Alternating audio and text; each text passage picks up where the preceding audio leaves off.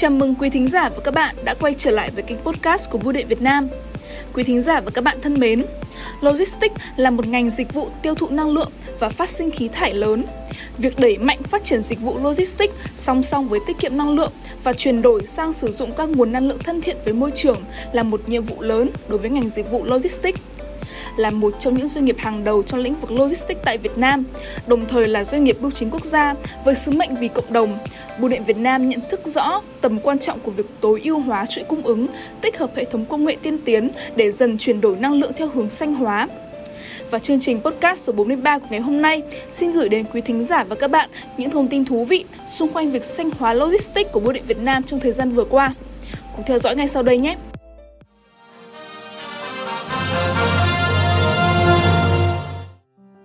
Đầu tiên, mục đích của Logistics xanh là tối ưu hóa mối liên hệ giữa vận hành kho, phân phối hàng hóa và môi trường tự nhiên, phát triển đáp ứng nhu cầu hiện tại mà không làm giảm tính sẵn có và chất lượng tài nguyên.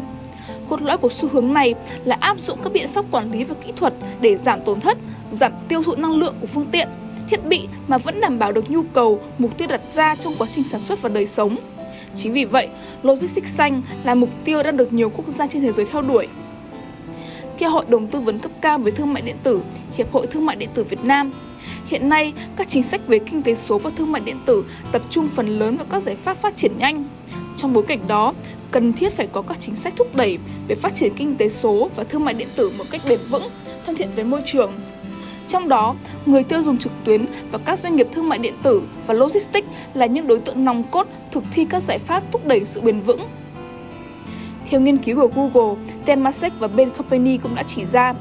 việc tối ưu hóa hoạt động vận chuyển trong thương mại điện tử như giảm quãng đường di chuyển của các phương tiện giao nhận, sử dụng các vật liệu tái chế thân thiện để đóng gói hàng hóa cũng sẽ góp phần giảm được từ 30 đến 40% lượng khí thải trong lĩnh vực này. Tại Việt Nam, một số doanh nghiệp thương mại điện tử và bưu chính đã triển khai nhiều giải pháp sáng tạo nhằm giảm tác động tiêu cực tới môi trường. Một số biện pháp được đưa ra trong vấn đề này bao gồm tiết giảm số lượng thùng các tông và chuyển sang dùng 100% bao bì có thể tái chế được hay giảm thiểu rác thải nhựa, khuyến khích khách hàng chờ giao hàng chậm nhưng ít hại tới môi trường, thay vì đẩy mạnh quảng bá hình thức giao hàng ngay và luôn để cạnh tranh với nhau. Thời gian qua, nhằm đáp ứng những yêu cầu về hiện đại hóa theo hướng giảm phát thải, sử dụng năng lượng sạch, Bưu điện Việt Nam đã và đang đẩy mạnh phát triển hệ thống chuỗi cung ứng theo mô hình hạ tầng xanh kết hợp với kỹ thuật số hóa, tích cực sử dụng các vật liệu có thể tái chế, các vật liệu sử dụng năng lượng mặt trời vào các hoạt động của mình. Đặc biệt là trong quy trình dán nhãn, đóng gói, góp phần phát triển ngành logistics thân thiện với môi trường, tối ưu chi phí, nâng cao chất lượng về dịch vụ.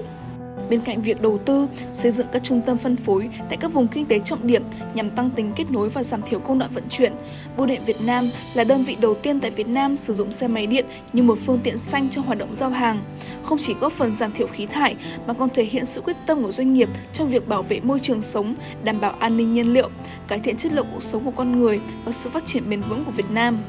với việc sử dụng phương tiện thân thiện với môi trường khi tham gia giao thông. Mỗi nhân viên bưu điện sẽ trở thành một tuyên truyền viên sáng tạo, tích cực nhằm góp phần thay đổi nhận thức, thói quen cũng như nâng cao ý thức trách nhiệm của cộng đồng đối với xã hội và môi trường.